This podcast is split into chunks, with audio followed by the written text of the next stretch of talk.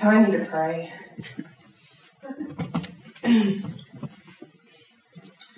Gracious and loving God, thank you for this time that we have together in a world filled with so much chaos and vitriol and divisiveness. Thank you for this, this morning that we have to come together and to proclaim the good news that you brought to us, to proclaim it to one another. Lord God, we pray for the one who um, who teaches this morning, for you know that her sins are many. All these things we pray in Jesus' name. Amen. Amen. So a few months ago, I was doing exactly what I'm doing right now. I was uh, leading a church retreat, and I was standing in front of a group of people. I was hoping to remind myself and them of the goodness of God's love and forgiveness and mercy. And the weird thing about doing this is that you never really know how it goes. So you do it, and then like you hope it went well. And I felt like it went well. I showed a clip from New Girl. I made some jokes. It was over.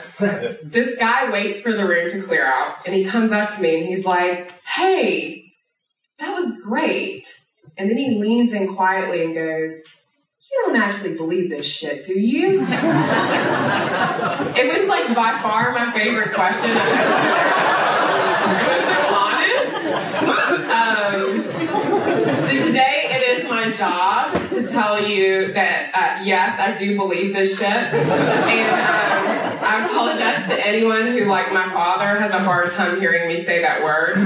Um, So I want to start actually by offering a brief moment of testimony. Um, I feel like there are probably enough Baptists, current or former, in the room that you guys can handle it. Um, if this were a room full of New England Episcopalians, um, I would be telling you my story maybe.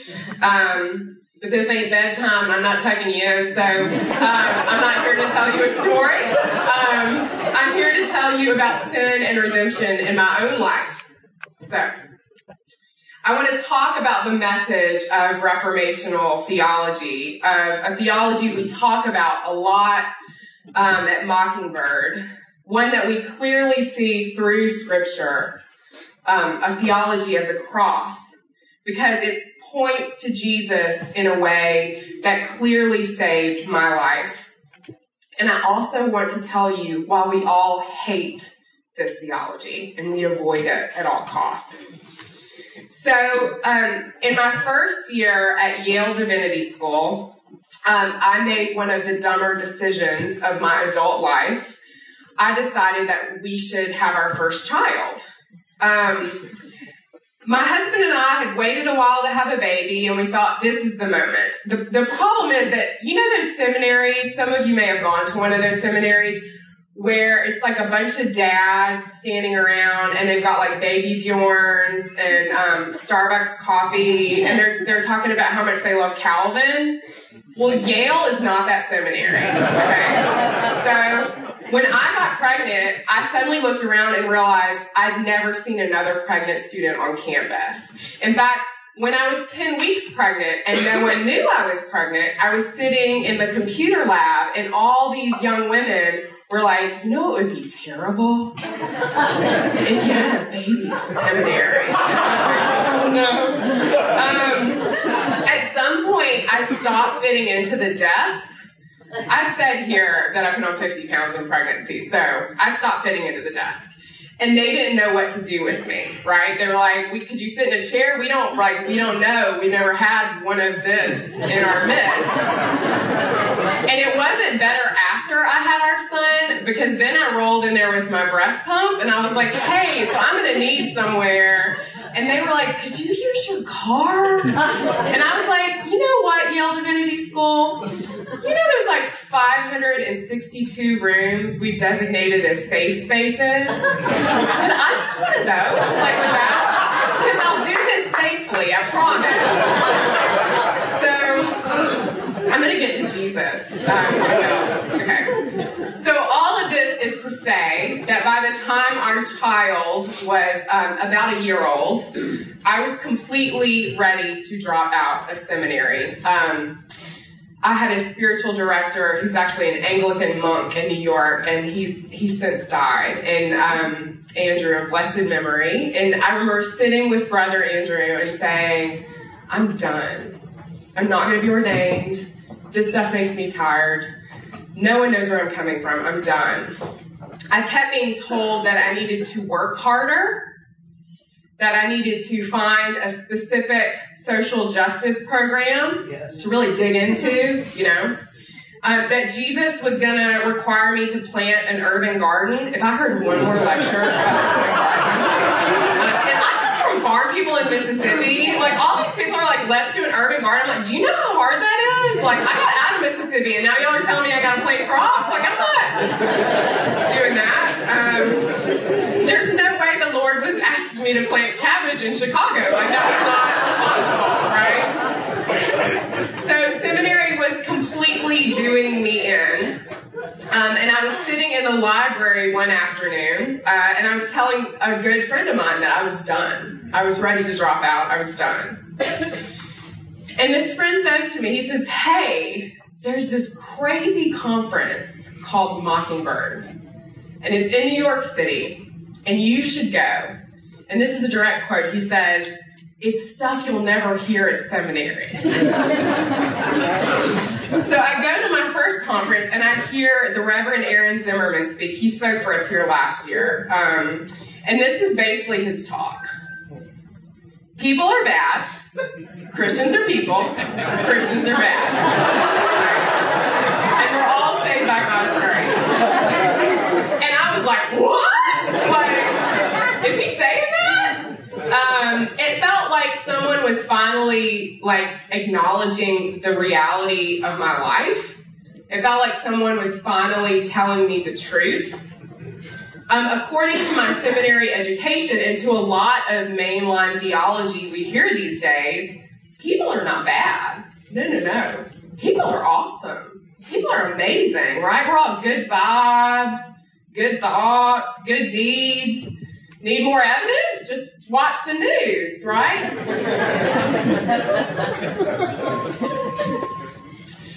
This, of course, means that um, Christians are even better people. That was always the message I, I seemed to get in seminary, and that we hear in mainline theology. Christians are even better people. I mean, it's like, while we might still be people, we've somehow transcended personhood, right? We're aliens now. We are enlightened beings who think positively and love life and have, like, amazing Instagram feeds. It's shameful how, like, it took me, like, three seconds to find this. And for the record, I'm not one of these women. I did not make this list. Um, but there are women on there, and this is what we do, right? We project this image. So this is why reformational theology, the stuff that we talk about a lot, is the theology that we love to hate. Christians especially love to hate it, I think, because it reminds us that we have actually transcended nothing, right? Our theology tells us we are saved by the blood of the Lamb because our sin haunts us, follows us, and would kill us if it weren't for Jesus. We know that Satan prowls like a lion and that we needed the sacrifice of a lamb to save us from our wretched state. This theology tells the truth, and the truth hurts, but that does not make it any less true.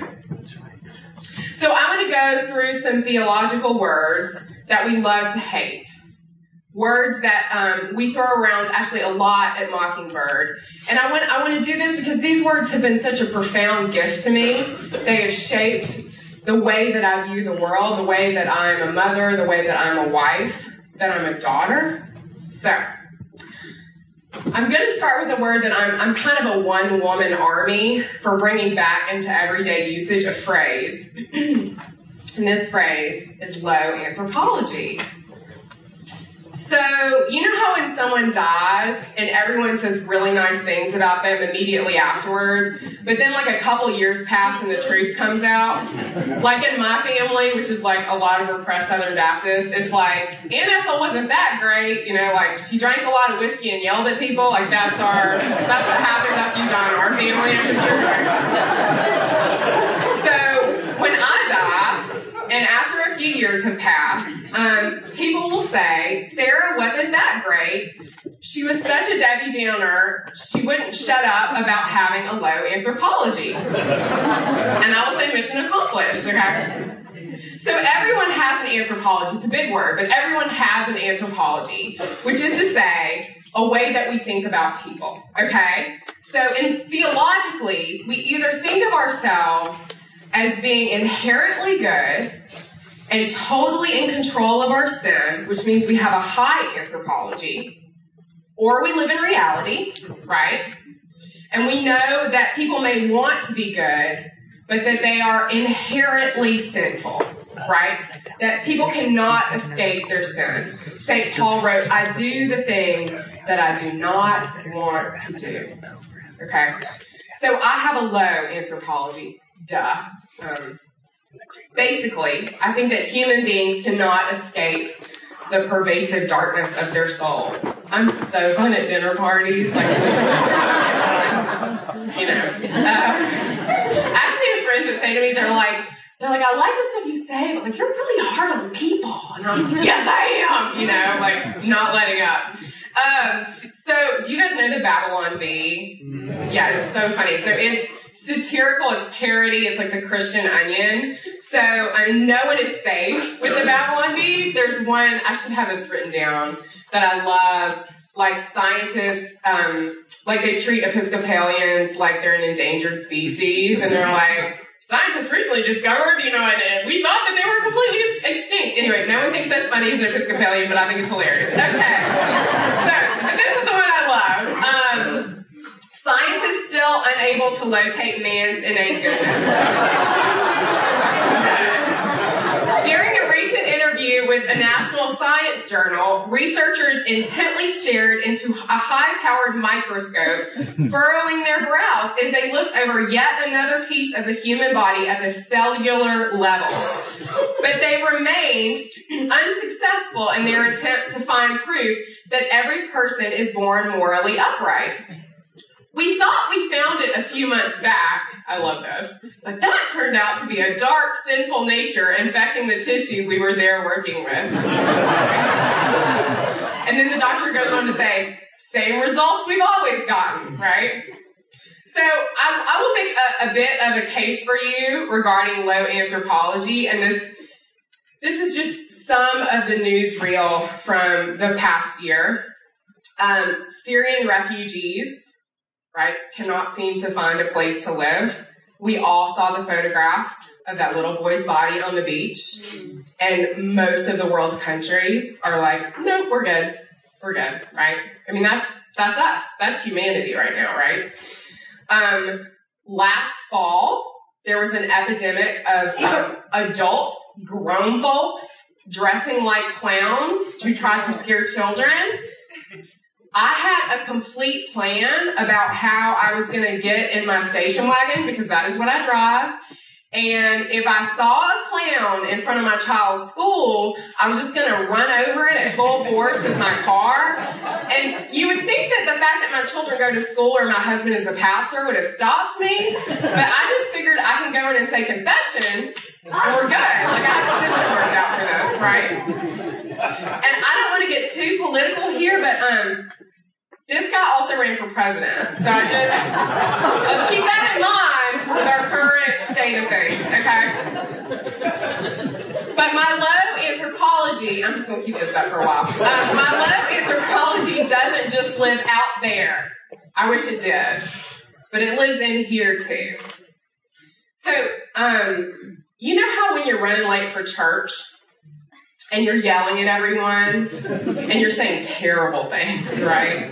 And um, it occurs to you that you did this last Sunday, and last Sunday you were like, never again. I'm not going to yell at my kids. I'm going to get up early. We're going to be together. And yet here you are, right? And you start yelling at your kindergartner because all you want him to do is put on a freaking polo shirt, right? But he's not going to do it. And so you proclaim him like a lost cause. You've given up all hope. And you look at your two-year-old daughter who um, you can put in front of Doc McStuffins and basically get to do anything, right? So I bring, I'll put her in front of Doc McStuffins. She turns into a zombie. I'll get her diaper, which is like she's been in it way too long. I'll get her diaper. I'll throw it on the carpet, you know, get her in like something smocked. And then we'll rush off to church, right? And then I get to church and I think, was did that diaper land face up or face down on the carpet? And then I think, did I wash my hands, right? And um, I'll look at my son, and he'll be in a swimsuit. And then I'll want to yell at everyone all over again. But you're at church, right? So you gotta hide the ugly. You know, you gotta kind of keep that. You don't want people to know, right? Next time that scenario or whatever version of that scenario is in your life happens, there's a word for that, a phrase. Low anthropology, right? You know who had a really high anthropology? The Pharisees, they had a really high anthropology. Um, they thought they could follow the letter of the law and lead perfect lives. They didn't need Jesus, right? They had willpower. Um, so in the Gospel of John, chapter three, Nicodemus comes to Jesus and basically asks, Lord, like, how do I follow you? How do I love you? And Jesus says, you must be born again, right? Now, we've taken this a lot of different ways in the church. In Mississippi, are you born again is a question we had to fill out on the S A Ts, which is so funny. It's such a joke because we didn't take the S A Ts in Mississippi. Um, my husband was horrified when I told him that. Anyway. Um, but I wonder... Um, somehow if this being born again phrase doesn't point to accepting our wretched estate for what it is.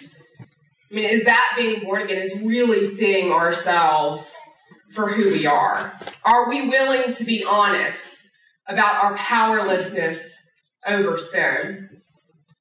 Our Alcoholics Anonymous brothers and sisters take their first step and they declare their powerlessness over alcohol. And they proclaim their lives unmanageable. As I sit with my children on Sunday morning, am I willing to admit that I cannot manage my life? So back to Nicodemus, right? Jesus goes on to say to him, this is at verse sixteen, for God so loved the world that he gave his only son so that everyone who believes in him may not perish, but have eternal life. So I love, I mean, it always knocks me over that this is the moment Jesus chose to pull that gem out, right? I mean, he's talking to a, a, a leader of the Pharisees, and this is when he uses this verse. So he goes on to say, I'm going to skip a little bit here for time's sake, but at verse nineteen, and this is the judgment, that the light has come into the world, and people loved darkness. It's right there in Scripture. I love anthropology. It, people loved darkness rather than light because their deeds were evil. For all who do evil hate the light and do not come to the light so that their deeds may not be exposed.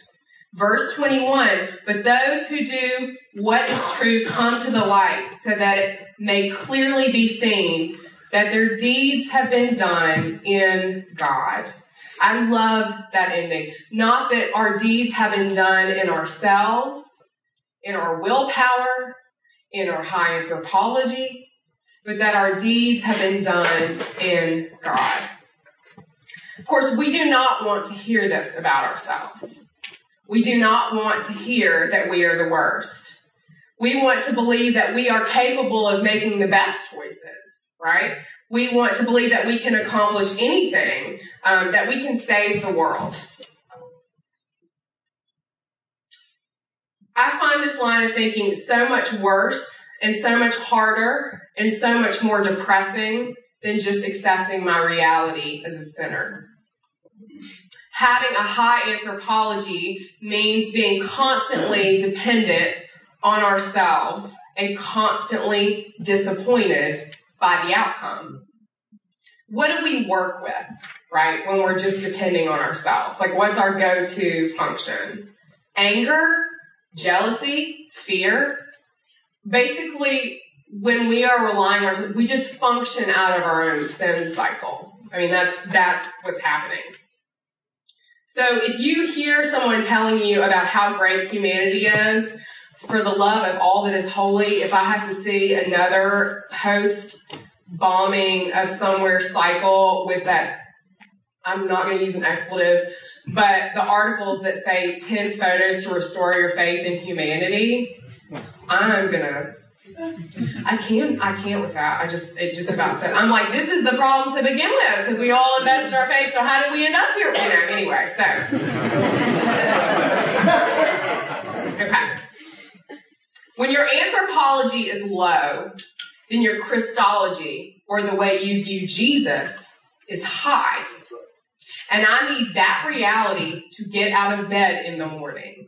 Seriously. My low meets his high. So too often in Christianity, we believe we get a good, solid grip on what it means to be Christian. And um, then we think, okay, but I mean, what can I do to make me better, right? Like, how can this work out for me? Um, which takes me to our next word. Oh, this is the quote I read from Paul. Sanctification. This is our next word we're going to talk about a little bit. Okay. So this is what we think sanctification looks like. So this is a Biggest Loser thing. I tried to cover her face a little bit, but anyway. And um, this is what sanctification actually looks like. So he's got, it's going well. He's on the outlet. He knows where he's going. He's headed up. Things are feeling good. Whoops. Somebody got cancer.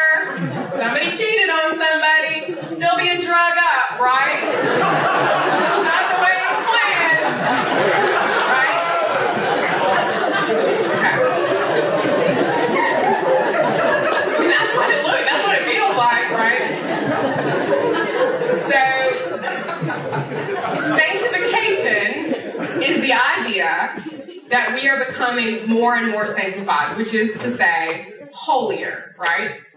Um, but like so much of God's creation and theology, the church takes the word sanctification and just poops on it, right? That's what we do with this word in church. Um, because in our culture, in church culture, in our world, sanctified often means I have arrived at optimum holiness, right? And now I need to tell everybody about it.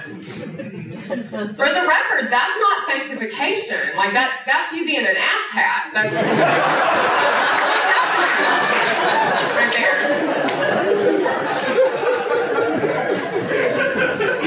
right there. To be honest with you, I think that trying to articulate sanctification is kind of trying to name the unnameable. It is this thing that has happened, and not something that we are necessarily good at seeing when it is taking place. So, um, according to Saint Paul, sanctification sounds kind of terrible. What shall we say then? Are we to continue in sin so that grace may abound? By no means. How can we who died to sin still live in it? Do you not know all of us who have been baptized into Christ Jesus were baptized into this death? Being baptized into the death of Jesus does not sound like something we will necessarily achieve through having thirty minutes of quiet time with the Lord every morning. It sounds like suffering and hardship. Um, Martin Luther wrote in his small catechism that baptism indicates the old Adam in us should, by daily contrition and repentance, be drowned and die with all sins and evil desires, and that a new man should daily emerge and arise to life before God in righteousness and purity forever. So this is the Christian life, drowning. Right? This is the Christian life, dying daily to ourselves. Um, it's not really what you see when you Google, like, sanctified woman. Um, so we all want to believe that Christianity is an uphill trajectory and we've reached like the next rung on the ladder to righteousness.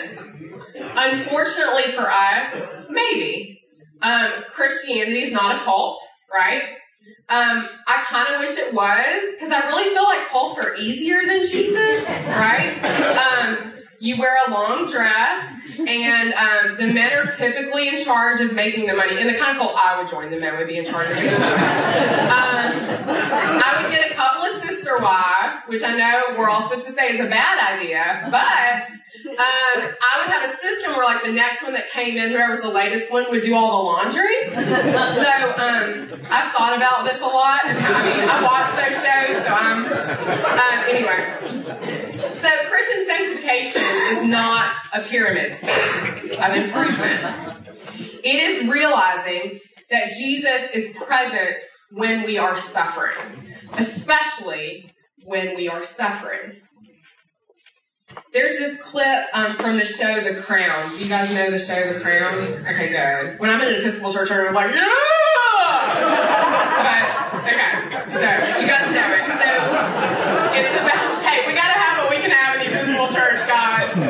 Um, but the, it's, a, it's a show about Queen Elizabeth, if you don't know, okay? Um, and uh, this is, by far, my favorite character, um, King George. It's played by the actor Jared uh, Harris. So George, as many of you may know, was born with a severe stutter. He also came into power during what would be impossible circumstances. Um, there was the fact that his brother had to give up the crown, so George stepped in his place because his brother was having an affair with an American. Um, or the fact that he came into power and then World War Two hit, which I can't, I mean, I don't even know what that, I just can't imagine. So despite being a king, George did not have a, an easy life. So in this scene that I love so much that I'm going to show you guys, um, people from the village have come to sing, um, to the royal family, they've come to sing Christmas carols. Um, what you do not see happening is that King George has learned that his uh, his death from lung cancer, I believe it is, is imminent at this point. And his family has no idea. They know he's been sick. They know he's had surgery. But like a lot of daddies do, he's like, I'm fine. Everything's fine. We're good, you know. Um, I can't imagine how he must be feeling in this clip. Um, I would guess sick and worthless, which for a king must be pretty horrific. Um, and I would bet at this moment he's become more reflective about life, sin, and suffering. And he seems to feel like he's suffering alone in this moment, but he is not. So in this moment of loneliness and sadness and desperation, something amazing happens. Jesus shows up as a small child um, and I, I, an English countryside choir.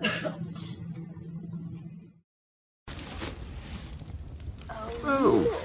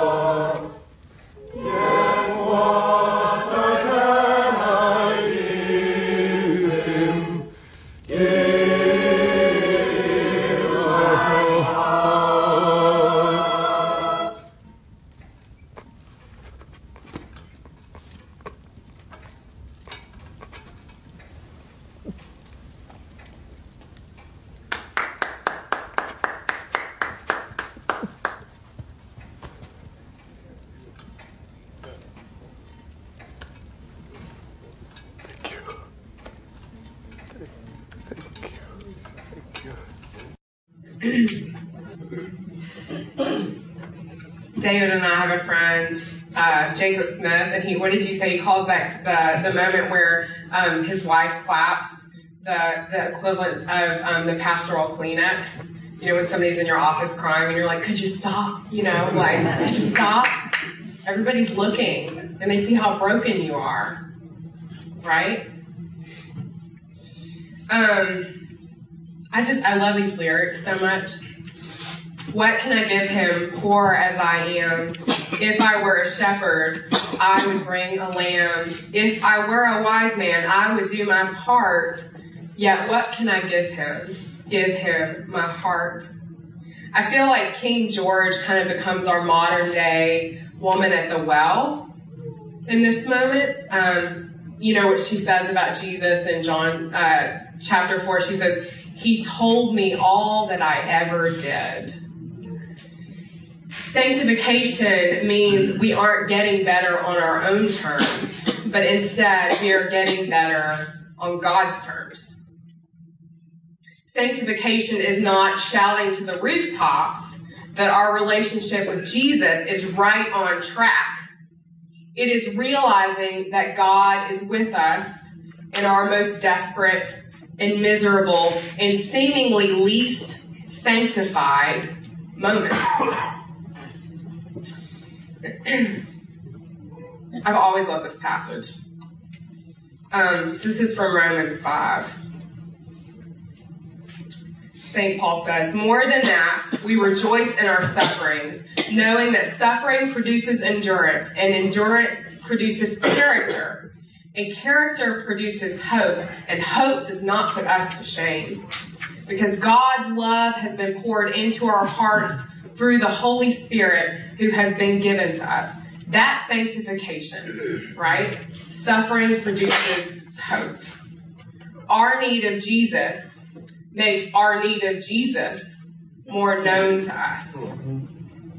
So the last theological concept I want to talk about with you guys is, uh, for many Christians, um, one of the most controversial, but I want to spend a little bit of time talking with you about imputation. Um, It's a big word, but don't be afraid of it, um, because once you understand imputation, you will see it in every single area of your life. It will be all over the place. I believe that imputation is the linchpin of our faith. Um, I think it's also the reason why a Reformation-tinged Christian theology is so frustrating for people. It's so infuriating. Because the reason people are reluctant to accept gospel theology is this. People worry if we don't tell other people that they're earning their way into heaven, right? If they don't follow all the rules that we've laid out, then maybe they'll just give up on believing in Jesus altogether, right?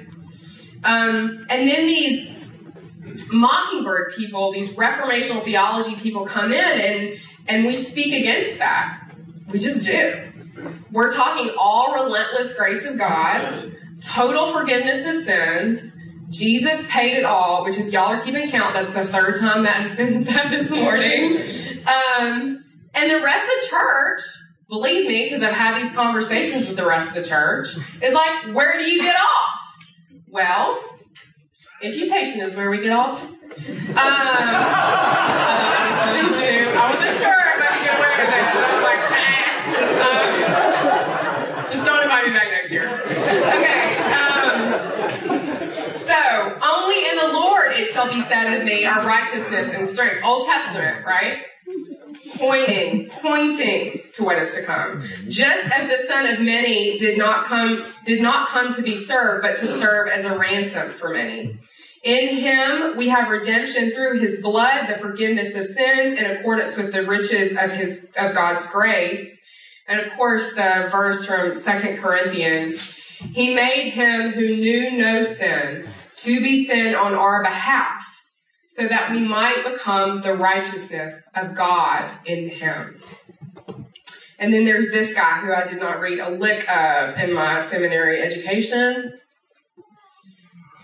Martin Luther. I know, right? Me too.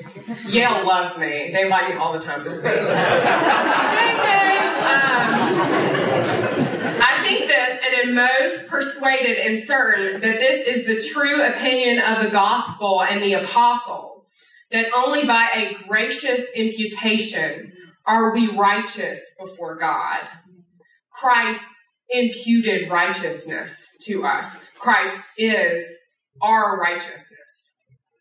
So you guys already know imputation very well in your personal lives.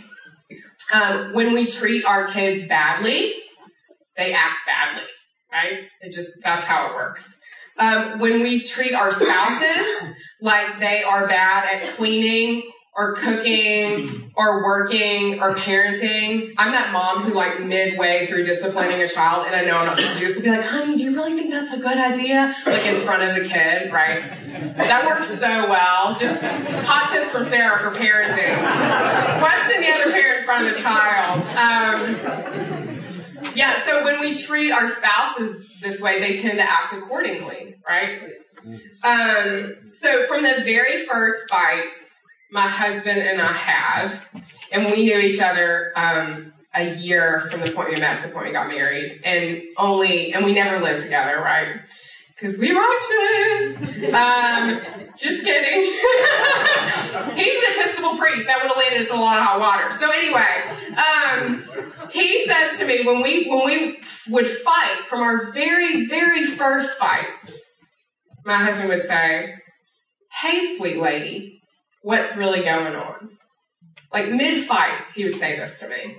Now, I'll be honest, for the first few years of marriage, I would envision, like, taking a fork and just shoving it right into his neck, you know, like every time he said that. Because I'm not sweet. No one's ever called me sweet. You know how some girls get called sweet? I never got called sweet. He's the only person that's ever called me that. And when we fight, I'm not a lady. So it never felt like an apt description. But at some point I realized, sanctification, that he was speaking something over me. He was speaking something over us in that moment. Um, he was saying, remember, we are gentle together, right? Remember that we love one another.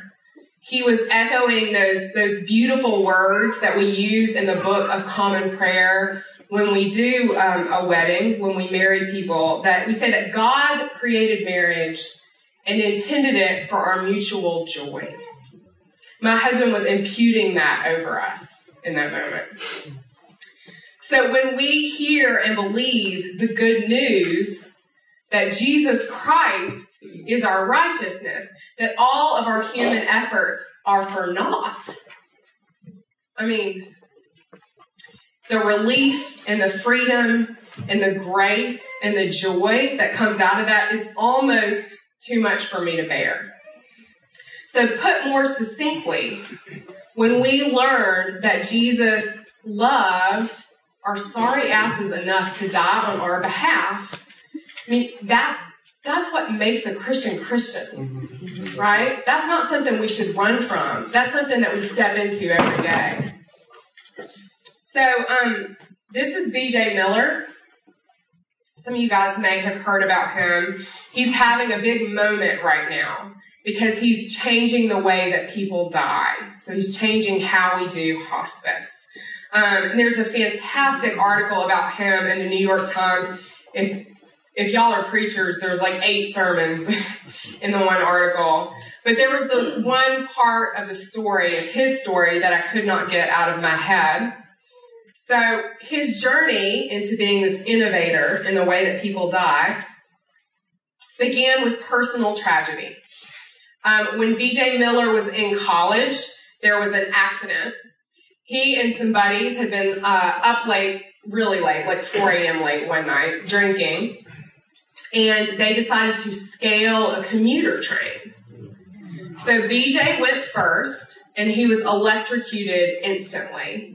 This article said that eleven thousand volts of electricity ran through his arms and his legs. So immediately, both legs were amputated. But the arm took a while for whatever reason. And since Miller was on a burn unit, and I did not know this, um, he had not had any contact with visitors because burn units have to be sterile environments. But on the morning that Miller's arm was going to be amputated just below the elbow, a dozen friends and family members packed into a ten-foot-long corridor between the burn unit and the elevator, just to catch a glimpse of him as he was rolled into surgery. I hope your church feels like that. Every time I read this, I think, I hope your church feels like that. They all dared to show up, Miller remembers thinking. He said, they all dared to look at me. They were proving that I was lovable, even when I couldn't see it. This is what imputation looks like. God looks at this messy, sinful lot of people and says, let's make them a city on a hill so that my light can shine through them. God sees a blind man, a sick man, a dying girl, a dead Lazarus, and says, you have been made well through me. He sees a lost coin, a lost lamb, our crazy prodigal souls, and says, I will impute righteousness to you. I will love you to the point of my death. I will die in your place. You will be righteous through me. So I could have chosen any number of terms to talk about with you this morning, but I chose these three: low anthropology, sanctification, and imputation for one very real reason. They have helped me so much. They have given me a language that I needed. The suffering that I feel in this world, I know, is God at work in my heart for reasons I can neither understand nor explain. And speaking of things I cannot explain, I cannot believe that God saw me, a sinner, a helpless, hopeless sinner, and said, that's my girl. I will forgive her. I will impute righteousness to her. I will be her living water. I will be love for her worst self. The thing that pulled me in about the theology that I was hearing was that they gave me words for concepts that I've always known, right? But never really knew existed, right? Never really heard named out loud in that way. We are sinners in the sight of our Heavenly Father, and yet we have been saved by His Son, His beloved, His sacrifice on our behalf, which makes us righteous. It is totally offensive. I understand why all these people hate this, but it's still true. Hate it or love it, we are a low people. We find sanctification through suffering, and Jesus speaks righteousness on our behalf. I am the good shepherd, He tells us in John chapter ten. The good shepherd lays down his life for his sheep. So we aren't big on ending talks with um, some showy to-do list. Um, to-do lists seem to make us anxious at Mockingbird. um, but I want to tell you that these words belong to you, right? Like, let them edify you and move you. Like, that's my prayer for this talk. Um, these are your words. David Zahl often says that we are not prescriptive, but descriptive. I love that. In other words, we are not here to tell you what to do. We are here to name the specific reality of your life, of all our lives, and God's mercy as it exists in the midst of that. So I have no application to offer. I only have the truth of Jesus that has saved me from myself, and I know that that is enough. Amen. Thank y'all.